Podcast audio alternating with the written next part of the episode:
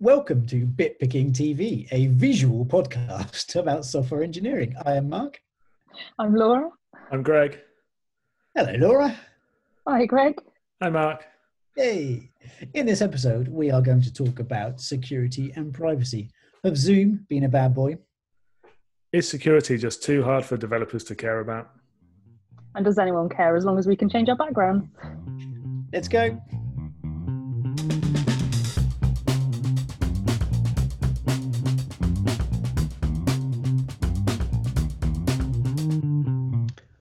So everyone now is working remotely. The world seems to have discovered uh, the wonders of Zoom, uh, which is kind of taking me a bit by surprise because I think we've probably known about Zoom for quite a long time, and it's always just been a bit of business conferencing software.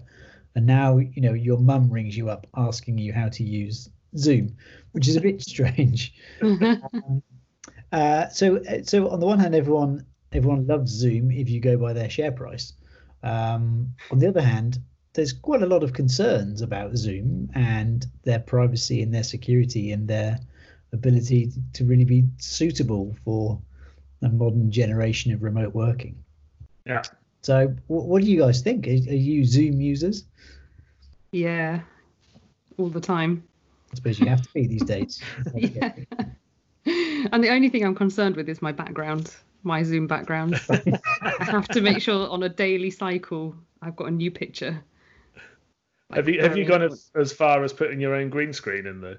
No. you can no. do that as well, can't you? You can just change the background and it just it works out where you are, or you yeah. can go full on chroma key, and people have been wearing like green shirts, so they're yeah. just a floating head. Yeah, on a plate. I saw yeah. one on a plate. That was brilliant. No, I haven't gone that full on. I've been so, I've been in like the sea and everything. Yeah. so I, I suspect that you guys have got straight to the point here, which is that no one actually cares about security and privacy yeah. as long as you've got good features in the app. I was. I, I actually end of episode. End it here. yeah. yeah. Anyway, thanks. Thanks. Well, for the, for the sake of carrying it on, I'll, I'll be the dissenter, um, and I, I don't use it unless I need to. I have used it in the past, and actually, I haven't, I haven't used it for a few years because um, sort of the concerns about privacy and security haven't. They're not really that new. They've been around for a few years actually, which is why I weren't. I wasn't using it. But I thought, oh well, they must have improved it by now you know, because it's been a few years. Um, so I tried to install it on my Mac, and um, the experience of that was really quite shocking to me. It's going to get horrible. Bit, yeah, it's going to get a bit nerdy. But when you join a meeting, it automatically downloads a client or an, an installer, and then you open that installer, and it looks like a normal Mac OS installer. So most people are probably familiar with it. But the first click you press installs it, closes the installer, and then opens Zoom, which is a very abnormal experience. Normally, you go through a couple of steps where it says, Are you happy to run this installer? This is what the installer is going to do, accept our terms and conditions, all of that kind of stuff. But they've abused one of the sort of features of the installer system that Apple provide to just install it all silently in the background um, and then just launch the client. And I was like, What? What's going on? and actually, I, I, was so sort of um, intrigued, let's say, but also a bit wound up by the whole thing because I'm a bit OCD about installing too much software on my Mac. Like, went to have a look, and it was installing all sorts of things in the background. It was abusing paths and things like that. And actually, to unwind it was quite was quite difficult. Um, so yeah, so I was I wasn't impressed with them. But then the application actually opened, and it's not that bad. It's quite a nice looking app, quite yeah. easy to use. So I was a bit like, oh, why do they have to? I think this is the problem, isn't it? For every bad thing, there's a good thing. Yeah. You know. So yeah. yeah. yeah. Have you tried to set up a meeting as well? They, that is annoying. Oh, that, is it? that that process isn't pretty. But I don't. Yeah, I don't like logging into it. I don't like setting up meetings. But actually using it isn't too bad. It's standard. Right. I suppose. To your point about the uh, the installer, I mean, it isn't like I know that you know a lot of people have been saying, well, it's doing some sort of fairly nefarious things in order to do this stuff, and so there's great concerns about what else they might be doing. And I've seen things in the past about them leaving a web server running on your. your well, that well that was what I was alluding to. That's how they used to install it in the past, on, or at least on macOS. And yeah. the idea there was that when there's a um, a little web server running, you could then click a link, which would be sort of grabbed by the server, and then because the server had privileged access, it could then launch the Zoom client for you. Yeah, Um, right. But the thing, the, the problem with that was, well, a, it's probably not a good pattern anyway. But also, when you uninstalled the app, you didn't uninstall the server. Yeah, right. It was there forever. And then, secondly, it left um, it because it was running. You could then other applications could um, could hook into it and grab your camera and microphone as well. Yeah. You know, um, So- so, that that was one of the reasons I hadn't used it for for a while. The question is, you know, pe- people act like this is being done for some nefarious, malicious means. But generally, I'm I'm going to give them the benefit of the doubt and say that it was just trying to improve the user experience. I just want to be able Yeah. to click a link and have it open. I don't want to have to go and copy and paste it. So we can just blame the all the UX Local people. users. Of course. And I actually, I easy actually think you're targets. right. I, think you're absolutely right. That's exactly why they've done that. And you, you can just imagine the conversation in the, you know, on the Zoom conference about the feature, um, and some bright spark saying, "Hey, we can do this cool thing," and you know, it's that sort of thing. Well, just because you can, should you? And they said, "Yep, yep, we should." Um, because the CEO recently, I forget his name, but didn't he, he came out with that as the excuse, and he said, "Well, we didn't design this as a consumer app. We designed it for enterprise, and that the Yeah. sort of somehow that then excused all of these things they were doing." And I was just thinking, and I and, and I was I'd be interested to get your guys' opinion on this. Why is it different? How is it that a user, if I'm in an enterprise mode, why is my expectations of it as as a user considered different to when I'm in a consumer mode? Yeah, I mean, I'd Because the also bar's low. I'd call it Bar is bullshit on. I'd call a bit of bullshit on that just because, as we know, quite often within enterprises, uh, uh, users' laptops are far more locked down than they are as a consumer. So Yeah. actually, if, if your software is going to do some odd things like that, uh, it's far more likely that you won't be able to install it on a on a Mhm. laptop than you will just on your own your own laptop anyway. So Yeah, well, quite. These features as well, they seem very consumer centric to me, not enterprise centric. yeah, You know, you click one link and all of a sudden you've got this client running and servers in the background. I don't know any enterprise if we if we do follow that enterprise persona that would uh, would approve that. You No. know, and, What and we, we also all know that enterprise software is deliberately built to be as obscure and hard to use as possible. yeah, Yeah, yeah. in my experience. And and you're right. A lot of the clients we work with are saying uh, Zoom's locked down for us. We can't use it. So really? it's it's a bit of a problem now. I guess they've all, all unlocked it recently. Right. I don't know how else they would talk. I was going to say, what do you do? Do you like e- email MOV files to each other or something? Or Yeah, yeah. print it all out, mail it. I mean, I, you know, I'm, I, I'm, um, I, I, I have sympathy with corporate security uh, guys and gals uh, because I imagine it is a hard job, and people will just click on absolutely anything. Um, you know, in, in in my experience, and that includes me sometimes, right? You know, there are there are some things that are not quite so obvious as the, that they're that they're scammy. Um, but you know, it must be quite hard keeping your network kind of uh, straight and Clean. mitigating the risks. I had that actually. It's funny you say that. I just I had that thought today, but for something else about how sometimes you just do something like there's these autom- automatic responses. Because I, you know, given what's going on, you would think we're all hypersensitive to being too close to people, to touching things, you know, that kind of stuff. And I went to deliver a parcel today, went into the shop, spoke to the the um, person behind the counter, had my two meter rule, didn't touch anything. You know, we were sort of I would walk up to the counter and she would walk away, and then we'd swap places. And then right at the end, she handed this PDA to me and said, "Can you just sign this?" and I just walked straight up with my finger and went, "Remember?" Yeah. And I was like, "What?" Now I've got to like not touch anything else for the whole drive home.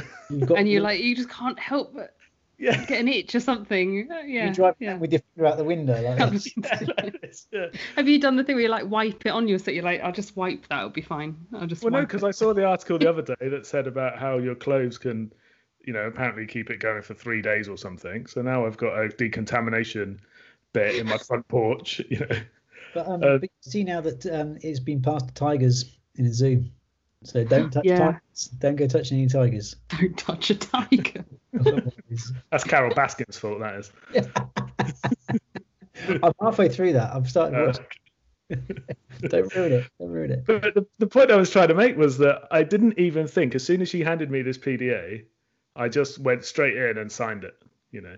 Yeah. And I bet that's the same for security issues that, you know, well, it is, isn't it? That's how they do phishing attacks and stuff, that they just make it look just good enough that your brain doesn't think, you know, and you just jump straight in and, you know, and then it's only after the fact that you think, what? I should, you know, it's a bit like that, that thing, that, what do they call it? The staircase um, response or something where you think of the best response to something when you're walking down the stairs on the way out. You know that when you you're in an argument and you think, oh, I should have said that. You know. I get that with this podcast. After Yeah. after you start recording, I'm like, oh, I had loads of stuff to say. Just literally flatlined my brain all the way through. You should have this rule where we have to wait 10 seconds after every question or every action so that you And can really be like- evaluate whether this Yeah. is the right thing to do. And right now we're going. Yeah. but as I mean, do you think security and privacy? I'm just thinking from a developer's perspective.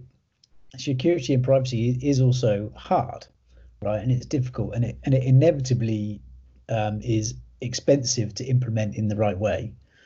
And you inevitably take shortcuts with security because I mean, there's, there's also varying levels, right? That you can that you can deal with.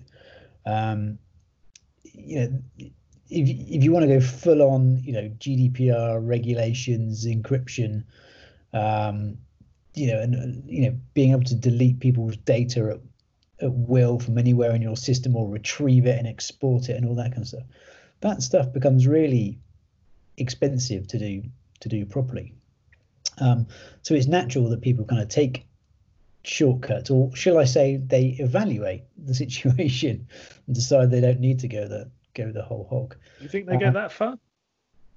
Do you think What? people even think about it enough to decide not to go down that path? Do you think? Um, some may do, some may not. I think. Yeah, I mean, it's quite easily it's quite easily forgotten, and it, and it is always a um, it is always a problem. I think in a software development lifecycle, um, you, I, I think you either end up with uh, development methodologies that you'll probably find in, you know, things like the defense industry, where you you know you are just basically slowed down by tons of red tape Yeah. or, or you just don't have anything, which is more likely. There's, Since everyone else in the world. there's Yeah. no easy middle ground, which is maybe once every six months you'll think, oh, maybe we should put a password on that, uh, you know, Yeah. Um, but I don't, I don't think, I, and I'm sure, I'm, I'm pretty sure that there have been many people that have tried, you know, introducing security gates and things into uh, agile development life cycles. I'm not really sure how much success they have. I think you're very reliant on developers just having a, uh, you know, a, a good sense as to when they need to implement proper security measures and and and also just think about what the edge cases might be. You know, Mm. um, you I know, saw a cool thing on um, Twitter actually with that. Someone has uh, created a pack of cards. I can't remember what it was called, but there was it looked a bit like Cards Against Humanity um, in that sort of design style. But the idea was that every time you had a product feature, you would get this pack of cards out, and then each card would say, um, "Have you considered what would happen if X?" And then one of the things might be that that it goes viral when you suddenly have like you know a hundred thousand right. Okay. more times more requests than you were planning. Another one was about security. Another one was about you know what are the ways people are going to try and hack it. And then the idea I was, that as- that, I think. Oh maybe it was Sorry. from you. You are. I think I retweeted it from someone. I think it's Kit. Kit. Uh, I can't remember her name now. Kit. Someone. I'll we'll have a put it on the captions on the on the in Yeah. the edit. But, Kit but I, I saw this and I thought Mm. that would take forever. If, Yeah. if every feature that I ever brought to the table and discussed, and we had to go through all of those points. Yeah. You know, and then I did. So I did think, wow, like maybe I should be doing that. I felt a bit bad for a while. You know, Well, because to your point, yeah. Mark, it was Yeah. like, The answer would inevitably be Yagni. You aren't going to need it. yeah, we'll yeah we'll do that later. Yeah, yeah, yeah. yeah we'll think about it. Yeah. um, because you're right. It just it just feels like it, that some of these things, if you really addressed everything, it, you just I don't know. I just sometimes feel like you wouldn't ever get anything done. Yeah, right. You you could spend forever and a day implementing, um, you know, security and data privacy features. Yeah. Uh, without actually delivering anything else, I think it's it, it's a it's definitely a balancing act. Yeah. I'm trying to do that. But there's also that feeling of, uh, you know, and having gone through, uh, you know, GDPR processes and, then and dealing with all that, you're like, well, but we're not dealing with anything. We're not doing anything bad with it. like, we just we just need the phone number. Ah, like, it'd just be quite nice to have. So you kind of like, do you know what I mean? You you go, well, but this is this is for people that are going to do something bad with it, right? And we're not doing anything bad, so like it's fine. We can, yeah, we can get away with it. By the way, this doesn't doesn't really apply to any. If anyone's wondering. yeah, well, I used to work somewhere where all the passwords were saved in the database in plain text, Ah, and the yeah. developer I worked with was like, "Well, it's okay. It's only me that looks at it, and I'm I'm trustworthy." Yeah, yeah, yeah, I was like, "But I've seen it. I'm not trustworthy." no, exactly, exactly.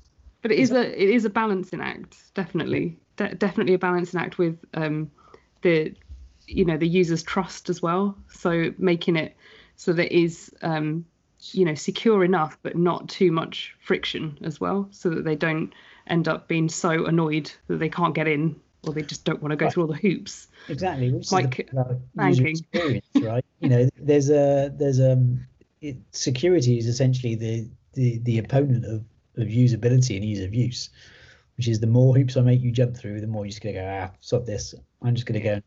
I'm going to do all our conference calls on Houseparty from now on. it's Yeah, a we should link. we should have chosen Houseparty. I haven't used it yet. I keep hearing about it. My kids, my kids are on it, but Oh, I, ha- I have used it, but there's an interesting angle on that as well on the security thing, um, because they so their app the way their video conferencing thing works is that you when you start talking with someone you kind of create a room, but that room is public by default, Yeah. and so all of your other friends can see that you're in that room, and then they can just jump in because it's meant to be like casual chatting. So you can just join the room, and it's very low friction in terms of setup. And your mic and your camera are, you know, straight on, and you're in that room. So it would be like someone just popping up over there or over there, and being, "Hi, I'm I'm here." Um, and it and it actually works quite cool. And it's got some like in when you're in a room, you can play games like um, draw something. That was a big thing a few years ago, wasn't it? So there's a version Yeah. of that in there. Um, but they got into a sort of a bit of a security snafu as well, because somebody apparently, this is their story that came out after the fact, started a smear campaign and said that if you install Houseparty, you're allowing people to sort of hop onto your um, other accounts like Netflix and Spotify, and therefore they can get into your, you know, they can hack those accounts and then like later maybe get to your bank account and stuff. And this was so prevalent. Like whoever started this rumor, because it was bullshit, it was a complete bullshit. Um, that I had tons of people that suddenly deleted the app, and then you open the app and you look at your friends list, and it will say friend deleted, friend deleted, friend deleted. I had people asking me like, "Oh, is this really, really like true that if I install Houseparty, people are going to like hack me?"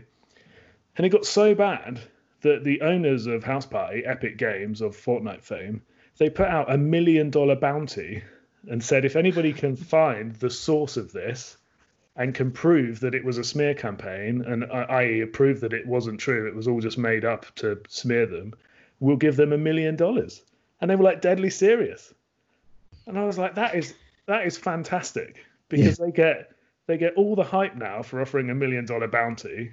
So Yeah. all of that negative press is instantly reversed. And if they do find someone, if they do find evidence that this was um, contrived and, and purposeful, then they've got a, a lawsuit there, which will be way more than a million dollars. yeah, I was like, whoever thought of that has really taken that situation and like turned it around. I thought it was brilliant. yeah. It was Um, really clever. Yeah. Yeah, it sounds like one that we've been using called Whereby. Okay. And I don't know if you've heard of that, but it's the same sort of thing where you have a room and you can just drop in and out of. And we use it at work. And I think I nearly sort of felt like became a cropper basically and nearly gave it to my mum. I was like, yeah, you can use this if this isn't working, Skype's not working or something. And, you know, thought actually she could just drop in at any time Okay. into my like work my work calls or something. My mum pops up. That would not be good. so I thought better of that, and I've, I've yeah not given her that. Well, I guess that, but that whole thread is, um, that seems to be what the next big thing is, right? Because that's sort of what Facebook portal is. And again, in this sort of new world where suddenly, you know, like Mark said at the beginning, we're all sort of used to video conferencing, but there's a whole, you know, bigger group of users that that don't have this. And so there's been a lot of talk about how to make it easy. And Facebook portal, as much as I don't like Facebook for their sort of position on privacy or whatever, but they've got this camera that fits to your on your TV, and then you can instantly just drop in on people that have. Can um, you cam- can, can you explain to me what Facebook Portal is? I don't know this. Okay, so it's um it's a it's a webcam, but it's a so it's a physical device, and you put it on the top of your TV. I mean, I don't really know the technical details, but I guess it's got HDMI out or whatever. Connect your Facebook account to it, um, and then you can just video conference all your Facebook friends, all of your Messenger friends. It works across devices, so if you've got Facebook app, it will call into that. Right, right. You know, TV to TV, that kind of thing. Yeah. Um, but it's like simple. You know, everybody knows Facebook, everybody knows Messenger. So you just start a call and then you're on the TV. So, you know, these people that don't have laptops, they only have phones. These people, Yeah. I mean, who are they? people i haven't ever mixed with them. There are some people. um, and it's quite useful. All the Amazon shows, all the Amazon Echoes with the TVs or the screens, not TVs yeah. you can do the same thing there. You can just say "call mum," and then it will just go straight on. I guess I think Google Home does the same thing. So this idea that you can just drop in on people, you know, it seems to be a, a big sort of. That's where all the big players. Which is it? Yeah, because otherwise it is. Sorry, go on, Mark. Well, I was, I was going to ask, like, do, clearly people don't really care. Like when you talk about privacy and the fact that maybe it's listening to your conversations, and do you think people are happy with that? Do you think it's kind of overblown as to how much of an invasion of your privacy that it is? You know, I mean, a- good example is, you know, take take um, uh, Alexa, right, or an Amazon Echo. An Amazon Echo has a, a, a chip in it you know, which will recognize when I say Alexa, and then start recording my conversation. So, you know, if if I trust Amazon, you know, this thing is not continually sending my data anywhere. It's only, you know, programmed to awaken a specific word. Um, and even then, if it sends my audio somewhere, I kind of accept that because it's needed for um, you know, training machine learning algorithms, for example, which has landed them in hot water, right? In in the recent past, because people go, oh, other people are listening to my to my Yeah. conversations. You're like, well, they have to to some extent. Like you know, not every conversation, but some, Yeah. because that's that's how what it works, learning is, right? That's how it works. Um, so you know, so I kind of trust they're doing the right things with it. Like, is that misplaced? Should I should I be more paranoid? Do you think? Uh, well, I definitely think it's a principled place. I think at the moment, for most people, the benefits of that outweigh any um, any of the published detriments. You know, like oh, it's okay that they've got this information because I like the fact that you know I don't use Facebook, but you know things happen. I don't know.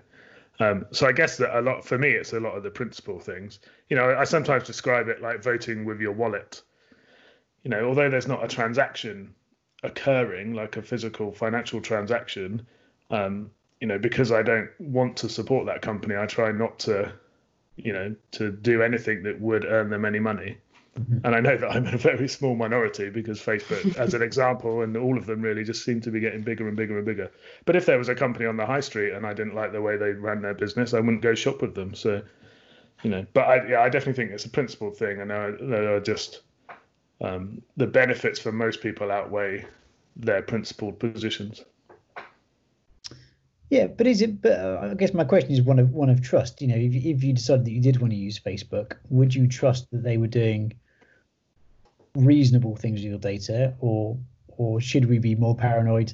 And maybe Facebook's a bad example, but let's say let's say Amazon. You know, should we be more paranoid that actually they are just uh, sending that data out to someone else? And do we care? I mean, do, do I like realistically? Does it do I care that much if uh, someone sells my, you know, the fact that I'm, I like, I think Laura's frozen. isn't she? Oh, she's back. Uh, I'm Well- here. do, do I'm I- just sitting really still. okay. So this is it. Facebook are like listening to this and they're gradually degrading our Listen. video Oh, until we, until we say good Yeah. things. Yeah. Yeah. I don't know about you guys, but you, I, I can barely hear or see you, both of you. So, cameras- due to some technical issues, believe it or not, ironically, we've moved to Zoom just to test out its security features, uh, which include the beautiful backgrounds, Lovely backgrounds. uh, so that you can't see uh, where we are. Uh, so, so uh, I'm going to try and pick up again and, and ask the question, which was, um, should we be concerned that companies are doing nefarious things with our data, or is that just paranoia, uh, and we should just chill out about it and accept that it happens? And, and if we want nice things, we're going to have to give away all our data. Discuss. Where to start with that? Surely we shouldn't have to put up with it. It doesn't. Yeah. Doesn't. I don't- doesn't I mean, I don't- right to. Yeah. Sorry, you go, Laura. No, it's right. I just I had no thoughts there. Really, it was more just I don't want to. You're not taking it. My stuff. I, I suppose it's that kind of thing. There's probably some lovely, you know, pithy quote about this, where the fact that we don't have to worry about it means that there are enough people worrying about it for us. And, you know, if we stopped worrying about it for real, then I guess over time, people would be using our data for the wrong things. You know, we were joking about GDPR earlier, but actually, Mark, what you were saying was entirely GDPR compliant. You know, as long as you tell people what you're doing with the data, I believe that's all the requirement is. So if you want to say to them, we're not doing anything with it, Mhm. then that's great, you know. And then if you do do something with it, you can be liable and, and that kind of stuff. So, um, so I don't think we do need to worry, but I wonder if that's because enough people have worried before us to to put us in that position, um, and therefore we should continue to keep worrying. Otherwise, it may get to a, a bad place. Well, yeah, I suppose there's the, there's the fact of like right now when we talk about people using our data for bad things, it you know, generally it means something like someone trying to sell me something that I didn't ask them to to Yeah. sell me. Um, I guess it's when it extends into the uh, the realms of using it to deny me a service or you know to arrest me for uh, for views that I may hold that are not uh, you know tolerated uh, that's a very different different thing Mm. you know and is that is that the future I'm not sure. I think it might be inevitable. I mean, in China, right? The the and you never know whether this is true, but they had this app. And I mean, we may have spoken about this on the last episode, but they had this app, and um, it would give you a a color red. This is during the the coronavirus crisis, Mm. and it give you a color red, amber, or green, I guess. Um, and if you were red, you weren't able to enter certain places like the the um, transit network, that kind of thing. So there's some data there that they hold on people, which is directly affecting their lives. You could argue it was for good, but on the other on the other hand, there's some medical records there that are associated with me as a you know a, a profile in a data system somewhere. You know, it comes it comes down to the society though as well doesn't it? Because those societies are quite um what do you call it? Collect collectivist? They they they understand why they're doing that because it's for the the greater good. Whereas over here we're more individualistic. Is that right? Okay. and then we're like no it belongs to us. You can't have it. Um we're we're slightly less less inclined to do something for the greater good like that. We we would Yeah. wouldn't put up with it maybe as easily as they do over there. That's why they've stayed indoors more and they've allowed sharing their data as you know standard. this is i mean this this is a good point about machine learning and i i, I don't we, I, I did mention this just a, a minute ago and i don't know whether it's usable from where we got to on our our bit of conversation but something like machine learning what you are doing is collecting a wealth of data for the greater good so if you personally say if everybody says I'm not going to donate, you know, I'm not I'm not going to allow someone to have my data, then things like machine learning, which are in most cases, you know, used for a good, you can't you can't have it, right? You can't have it both ways. You can't both not give away any data, but you know, get the benefits from large scale learning and large scale data sets. Yeah. So I wonder if that concept, I mean, that's quite an advanced concept, isn't it? So I wonder if that's why this is such a tricky topic because people don't understand machine learning. They don't understand, you know, the, the irony is that the ultimate success of machine learning is when something looks really simple, it looks obvious because you look at that thing, like computer vision, for example, you know, you go, well, I can tell that's a mug. So when the computer finally decides that it can pick out a mug in a collection of a thousand objects, although that's incredibly complex and required a lot of training data to get there, i.e., these breaches in privacy breaches, actually the result is dead simple. And I just don't think people can comprehend the path that has to go through, you know. And I picked on computer vision there because I'm looking at a mug, but it's the same with voice. It's the same with, you know, self-driving cars, all that kind of stuff, you know. Yeah. Yep. So it kind of feels a bit inevitable that you're going to have to give away some some data, and we should just get get used to it. Yeah. Done. Yeah, it's a so tricky one. Yeah. but isn't the point that we need to be responsible with it? You know, we joked earlier when in, in the Skype portion of this call about how, as developers, we may not think about this stuff, um, you know, as immediately as we probably should, or we might find it difficult, um, you know, that kind of stuff. Is that Yeah, why it's it's not lots of- looked at? Yeah, Sorry, go on. Is it's just it's difficult, and it's not it's not the sexy bit, is it? It's it's quite hard, and it's quite open ended, and it's quite grey. yeah, That's possibly why it's not like the fun bit. yeah. For But some have, people, I mean, yeah, obviously, some will Like I find it said, fun.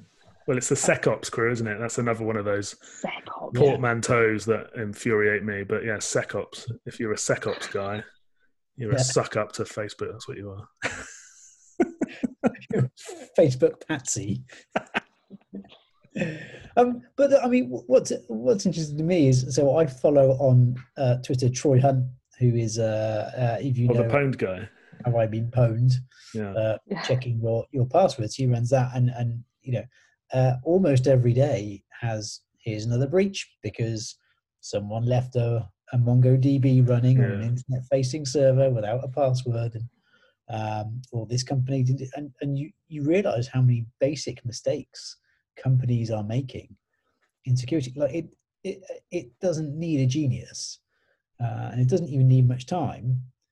Uh, to if you're creating a database to think a i shouldn't make this internet facing and b if i really really have to maybe i should put a password on it. Um you know like, th- these are really basic mistakes and they seem to be happening over and over and over again. So clearly as, as an industry um you know we're failing to to even you know and maybe i'm tarring everyone with the same brush which is which is not fair but um but it just shows that the, the, you know, there are plenty of people out there that are building software who just aren't doing the the simple things that they should do to keep your data safe. But I think mostly that's probably. I, I, I think there's an, a, a term for this as well. I'm going to use the word escalation, but it's a bit like when you accidentally put your, you know, one of your secret Amazon keys in your in your repo and then you publish it publicly. Like you didn't do that on purpose. Yeah. It was there from two years ago or something, and then a whole series of other events occurred, and then you know the second it's on a public repo, like you can't you can't undo that. You know. Yeah, yeah. So I don't. I mean, I'd have a bit more faith in in us that we're not all doing this like maliciously. Yeah. Um, but on the other hand, we should. I definitely think we should make it easy not to, or make it hard not to. Whereas if you look at like AWS console, and actually I had the misfortune of um, of trying to replicate some AWS stuff on Google Cloud Platform, and it's equally as obtuse. And I'm absolutely fucking paranoid that I've like haven't ticked the right box or something else has occurred, and I'm suddenly going to get a bill for like four thousand dollars for the bloody Google Maps API. Do you know what I mean? I'm like, so I do think that um, it is hard as well, you know, and if you're not a seasoned professional, I do think you could quite easily make a mistake. Um, you know that we see. Here's- even, here's a even if you are, go on. No, sorry, go on, Laura. I'll let you. I think there's still a lag because I'm just talking over everybody. Um, but yeah, even if you are a seasoned professional, you know, it's not like you do you you do a whole year of uni learning that and then do it all the time once you're in your jobs. It's usually like a one-off thing, isn't it? Like, Yeah. is that right? I, I might be Yeah. speaking out of turn though, that you set it all up and then you leave it. Or, I, w- I was going to ask, um, uh, have you guys ever been through like training uh, for security, you know, web security or database security or anything in your not me. Well, um, I have as part of some AWS training, but not in any great detail. I mean, I, and I've I've done very little, like um, uh, very little focused training on here are some security best practices. Um, I think, and it is a it is a weak spot. And I think we, you know, as an industry, we should do more of it. But it is kind of seen as quite boring, or or also, I mean, the, the other thing um, that happens these days is a lot of it is rendered obsolete because, um, you know, if I take for example. Um, uh, uh, web security exploits. A lot of the frameworks these days are built to to stop you making those mistakes. Um, so you know, if you're using a database um, ORM, you know, it almost certainly won't allow uh, SQL injection attacks. You know, if you are using a modern web framework, it will include things like cross-site forgery tokens in your form, so that people can't, you know, and, and do all that stuff but I wonder whether sometimes that then takes away, um, uh, you know, the need for people to learn about these things, and so it's easier for them to step on the landmines when they're away from the safety of some of these other things. They just don't they don't have to think about it normally, uh, so they can make those mistakes again. So I don't I don't think we should sort of let up on uh, actually training people in what these things are and why they're problems. Yeah, I think you're right. I think there's probably some some I mean it is all complicated, isn't it? So if you think that something is secure by default, you may stop thinking about it. And then you're only as good as that tool that you've adopted. Yeah.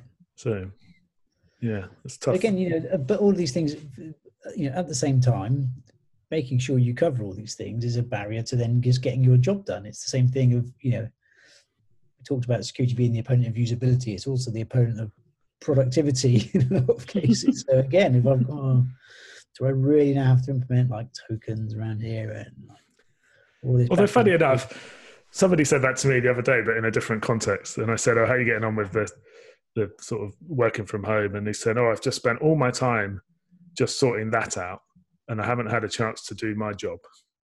So I just went back and I said, "Isn't that your job?" Like he's he's the like sort of head of the department, and I was like, "Isn't that the job?" You Yeah. know, like to to be able to deal with this sort of stuff. So I'd probably argue as well that the maybe the security thing the problem is is that we don't think it's our job you know we think someone else should be doing it or the tools should do it by default But and That's, actually that's the maybe thing, it is isn't it? Th- There are security consultants that you can get in to do that that bit. A bit like someone who comes in and like cleans your house because you don't want to do that bit that's not interesting to you. yeah. so yeah, I mean, have you had any experience of that? uh, of consultants not specifically to um, to kind of fix the problems we've created. I don't think. I mean, of- course, I mean, um, you know, one thing we, we do is go through uh, things like penetration testing, which I find fascinating. Actually, I, and, I- and I think is is I'm, I'm not nearly clever enough to be able to do that that kind of stuff, uh, and I and I wish I was because I find it like the the exploits that people can find in your software uh, are really quite astounding so, you know, and they will find something. They will always find something. Um, some people are sort of crazy talented at finding weird loopholes and yeah yeah ways that they can send data into your application, and they get you know, uh, and and it, and it's the same point. If I were to cover every single one of those, I could I could work forever to try and shut down every single possible loophole and backdoor in my application, and you know, still probably someone would find some way. yeah So it's a bit Yeah. of an arms race. Yeah. Uh, in trying. And I suppose when you're, I was just thinking there that, you know, like on this thread of have you got the money to do it? And when you're a startup, you probably don't. But then you're also, unless you've really gone viral quickly, you're also not really being looked at. But when you're a Google or a Facebook, you know, everyone's looking at you. And so they must have these huge teams. So Yeah. it's, it's, um, it's probably a, you know, you're a victim of your own success, aren't you? If you, if you're, if was your it? Budget on SecOps is like greater than your budget on, you know, actual, actual development, you know. Is that what Zoom, what's happened to Zoom? It's still in startup mode. It's just not Yeah. had the yeah, yeah. not Well- had the budget poured into that yet. Yeah. I mean, the theme does seem to be, given that we're now on Zoom, you know, that Get they're not as. in a minute. they're- You're like, but the theme of the episode does seem to be that they're not quite as bad as the press has uh, sort of made out. And I do have, a, I do feel a little bit sorry for them because they have, I don't know what the numbers were, but it was something like, you know, two million daily users to a hundred million or something. I don't think it was quite as Mm. big as that, but a crazy amount of growth. And then suddenly Yeah. there's all these new eyes looking at it, and everyone wants to be a, you know, a viral blogger because they found some, you know, thing to shit on or whatever. So I do feel a little bit sorry for them. So they probably are a little victim of their own. Uh, Well, the, the, the latest thing now, isn't it, is about the end-to-end encryption, and they say we do end-to-end encryption, and it, it it depends on your definition of end to end. end-to-end. Yeah. It's end-to-end, but they've got the keys to both ends. yeah. Um, Well, also so- in the middle, it's not encrypted as well. So Right. it was end as in from client to server no, but yeah, for everyone, but in between the server to server communication, whatever, was apparently not. Although I then read a, a, a sort of a rebuttal post or comeback post, blog post that said that that's really difficult actually to do it with vast numbers of participants. So it's sort of you know, not surprising that you can't do that. But I think the theme has been that um, they that they lied. I think that seems to be if you when you like Mm. unwind it all. Yeah, they did some things that you know probably weren't ideal, but they didn't tell anyone, and and then Yeah, well, they got it- caught out. You know, so it was more of a reputational thing than. Again, you know. was it a lie or was it a definition? Was it a No, Yeah, I, no, I think that they knew what they being were saying. Nefarious, nefarious in their. I keep using the word nefarious. But being nefarious in in what they surely they would they would you know their their intent is still the same. Their intent is is that your traffic shouldn't be intercepted by someone else, uh, and and to a large extent they've achieved that, even Yeah. if it's not in a way that is defined by. Well, and and and to your point, most people, you know, when you said, "Do people care about, um, you know, privacy?" I don't think you said those words, but when we had that chat, most people probably don't care. So you just get a couple of bloggers and a couple of thought leaders that jump on it, yeah, you know, and then unfortunately, it sort of it breaks away from that bubble, and then it's on the BBC News and and whatnot. Um, but I think most people don't care because you can change your backgrounds like that. Max, Max, Max, Max, Max. and that, it just makes it. That's Yeah, the best. Who Um, cares? Take my money. Take my data. In fact, decrypt this My now. favourite We'll broadcast it. Broadcast it. I need to Oh, watch out, Laura. There's a shark. Ah! Oh, Was that the right way? Or was I running away the wrong way? Locker. I'm going to have to keep pick, flying the bit picking flag. Yeah. Never mind. But they've since they've since sent out a security update how they've switched on passwords for everything now, um, and and they've done all sorts. So yeah, I guess they're they're just struggling to catch up from their startup mode. yeah. I'm a, li- I'm a little disappointed we didn't get Zoom bombed, which is what you call it. yeah, And yeah. somebody jumped in and showed a picture Right. of their potato or whatever. Potato. Well, I was going to say penis, and then I realised that this is a family show. Well, you, you've already sworn. This is not few for family. Greg, So What's that, Mark? you've already sworn a couple of times, so it's too late for that. Oh, yeah. Um, Um, But Talking there- of startups as well, I mean, one of the one of the things that I'm involved in is is IoT, and famously they say the S in IoT stands for security, as in there is none, there is none. Um, you know, and and that's because that's an area that's full of startups, and again, like actually, it's, just a bit too much work. It, you know, adding security, security is generally not a feature, yeah. right? Un until someone jumps on you for not for not being secure. but you know the the wealth of webcams that you can now get onto with default passwords. But then I mean, twas twas forever the same, right? I mean, same problem with routers. Routers getting shipped with default passwords, and anytime you have to ship a password on a bit of hardware, is a problem Yeah. because you know you can't just generate you know ask the user to connect a USB cable and set their own password. Um, so you know that that's that's always going to be problematic, and and generally the the user population doesn't help themselves either by merely installing that camera somewhere private, not bothering to change passwords. You know, Yeah. so there's there's an awful lot of user education needed as well. They make for great TikTok videos, though. You know, I- I- when someone's someone's got some footage of someone reversing into a house or something like that. I'm not on TikTok. Are you guys on TikTok? I'm not on TikTok. It's banned in our house. I wouldn't say I'm on TikTok, but I do find it hilarious. Like you can you can view the popular posts without being having an account, and it is it's like Vine. It's like it's Vine but better. Yeah. Better. No, well, but, but TikTok, No, TikTok's a great TikTok's a great a great point because actually there was a lot of people that would tell you you know TikTok is a Chinese company that that actually Mm. they they've got some very um, uh, Nefarious. nefarious. uh, ways of di- of doing things as well. And we go, hey, it's fine because I can get cat videos. So, nah, who cares? I don't think it's not it's not healthy, really. That is quite funny because yeah, you're right. The the reason I'm not as much as I have a very principled stance on Facebook, for some reason I don't on TikTok, who are probably a lot worse. And it's because the payback is great. Like it is, it you know, it, it's the equivalent of watching TV. It's just entertainment. You know, I don't think of it. I don't think of it of anything more than that. But it is enough for me to think, oh, those security issues or those privacy problems that people keep talking about. Nah, I want, I want to see another dance. I want to see another cat. Yeah. well, the, the way I see it is, if if if like if it was me, it's like someone coming into your house and just like looking through all your stuff, like looking through all your drawers, you know, taking stuff out your wardrobe and putting it on. and it's like, would you allow that? Would you? Would you allow someone to just sit in the room and listen to you talk to someone like of your family?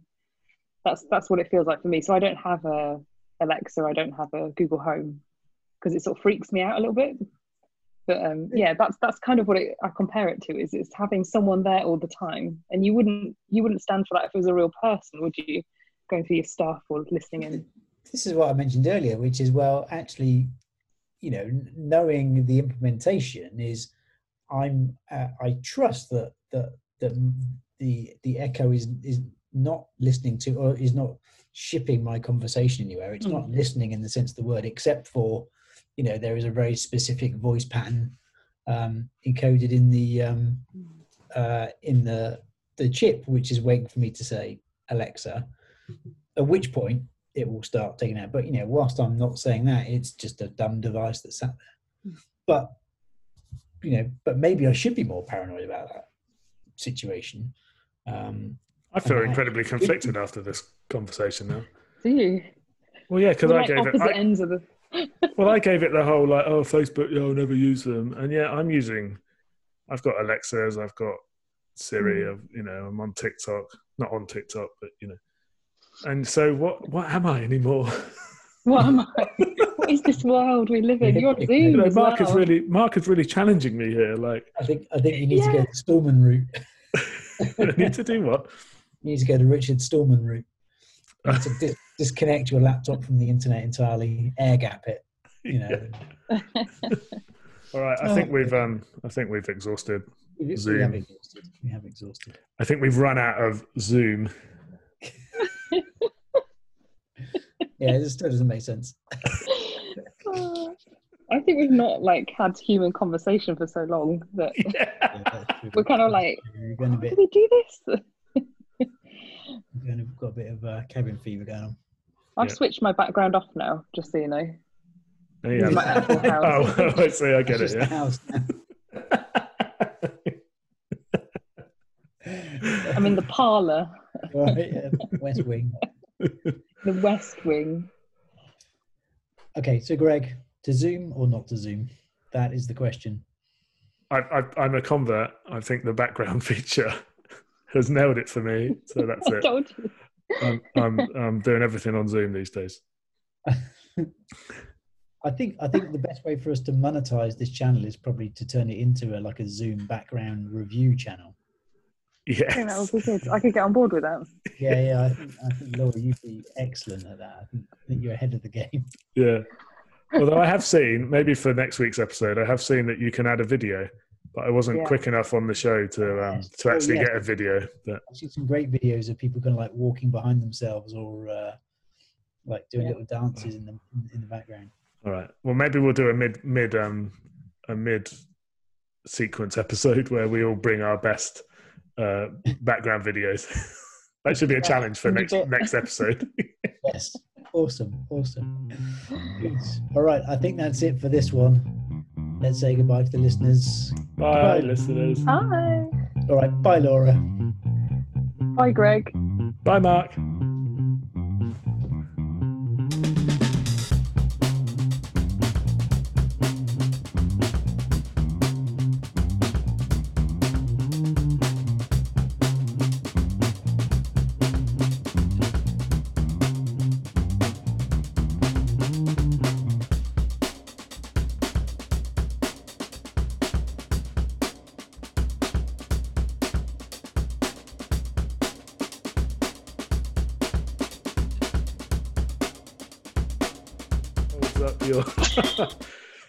Goddamn Carole Baskin. I'm gonna I'm gonna get that hair. if you do that, that's a miracle, and I think we should uh, we should I'll market whatever that solution is. Cut mine off.